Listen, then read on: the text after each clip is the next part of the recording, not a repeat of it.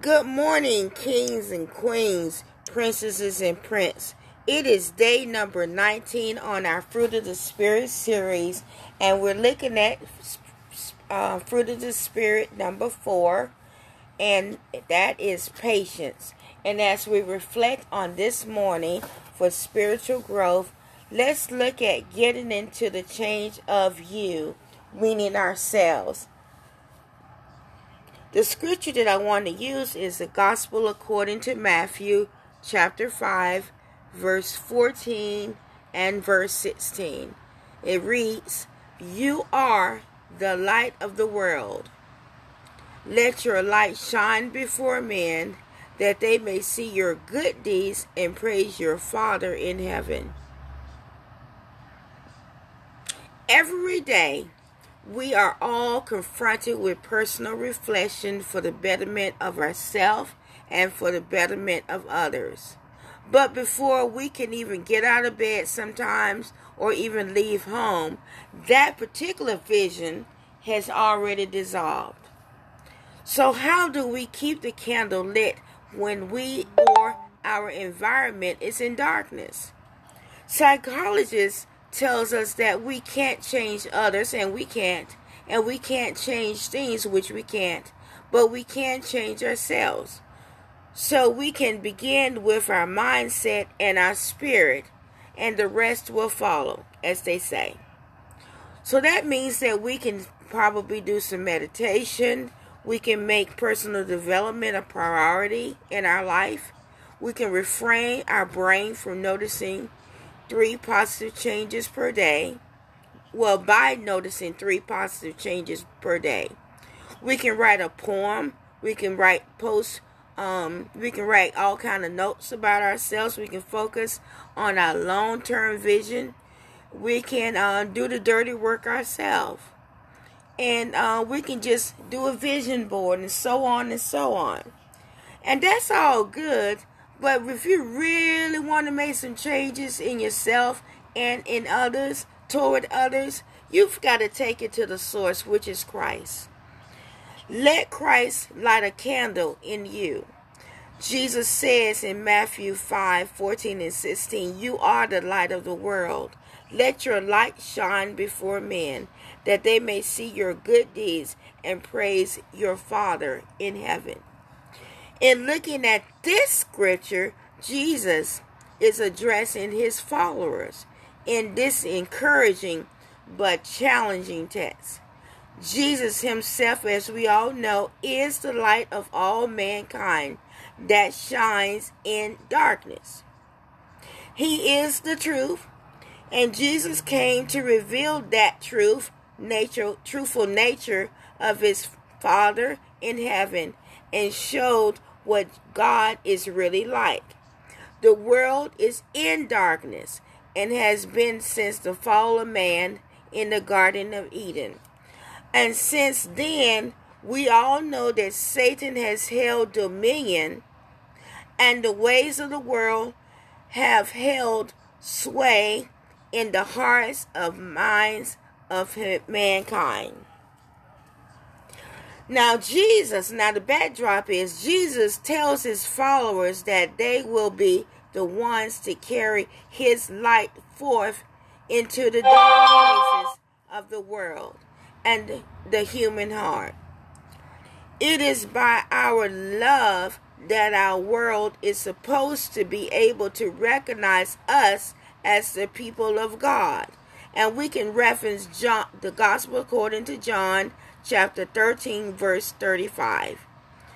It is by our boldness that the world is supposed to recognize that we have been with Jesus. And we can also reference that with looking at Acts chapter 4, verse 13.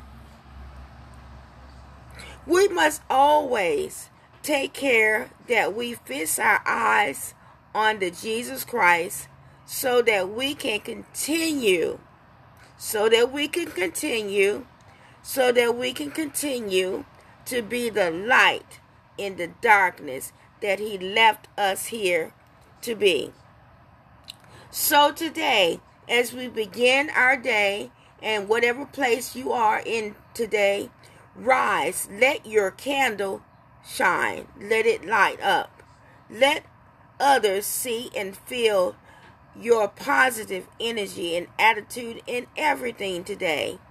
And today, let's be confident, assured, optimistic, and motivated to our dealings with others and with ourselves. Today, let's rise, not that the candle is lit.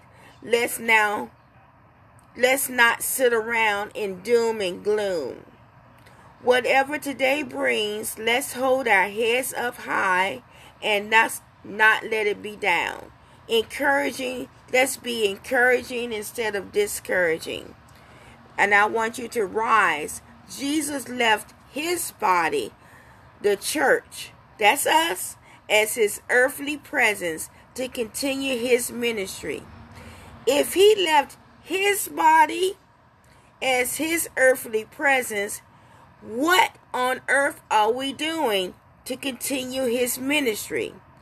One doesn't need to be a pulpit minister. Ministry is simply a servant. So, so go out there and serve. In Matthew 5, verse 15, Jesus commands us not to hide our light, but to let it be seen.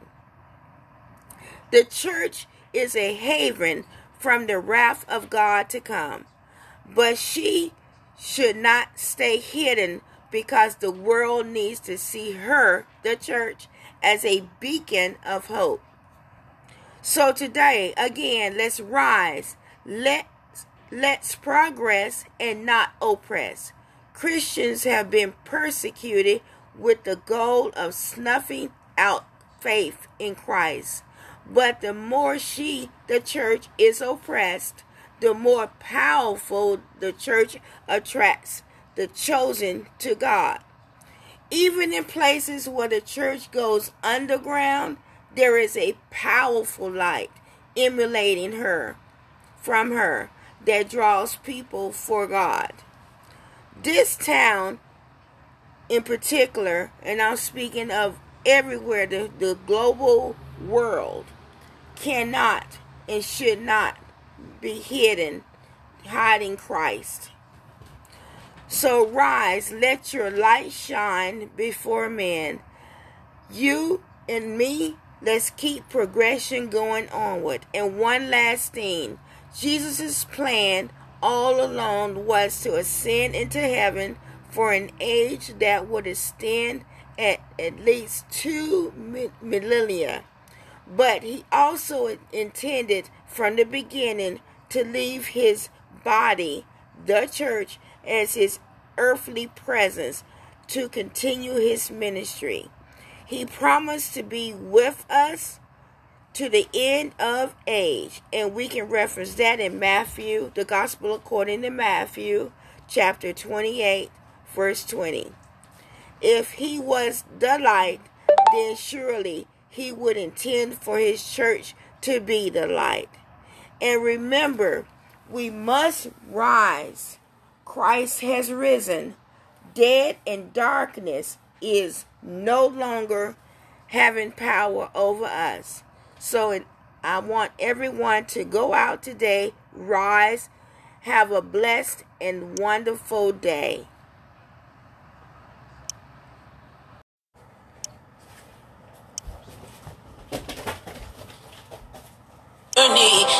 Destination.